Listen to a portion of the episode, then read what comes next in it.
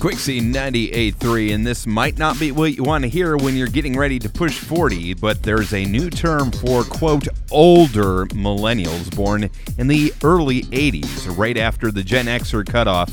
And the term is, are you ready for this? Geriatric millennial. All right, so the digital teamwork experts posted about it online and said that anyone born in between 1980 and 1985 fi- fall into this category, but she claims that it's not actually a bad thing and that it actually might mean that you're a natural leader in 2021. So there is good news if you're called a geriatric millennial, apparently.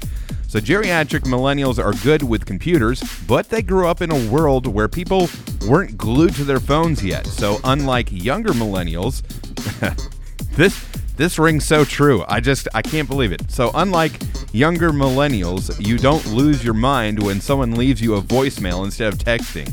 And that's good at work because you can bridge the gap between older employees and younger hires. And it's even more important when more people are working from home. So, did they have the word uh, geriatric?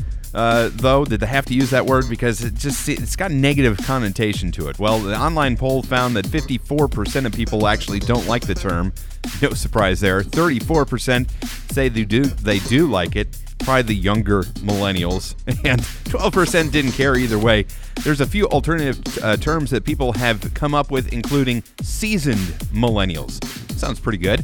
Er, uh, elder millennials and the original millennials.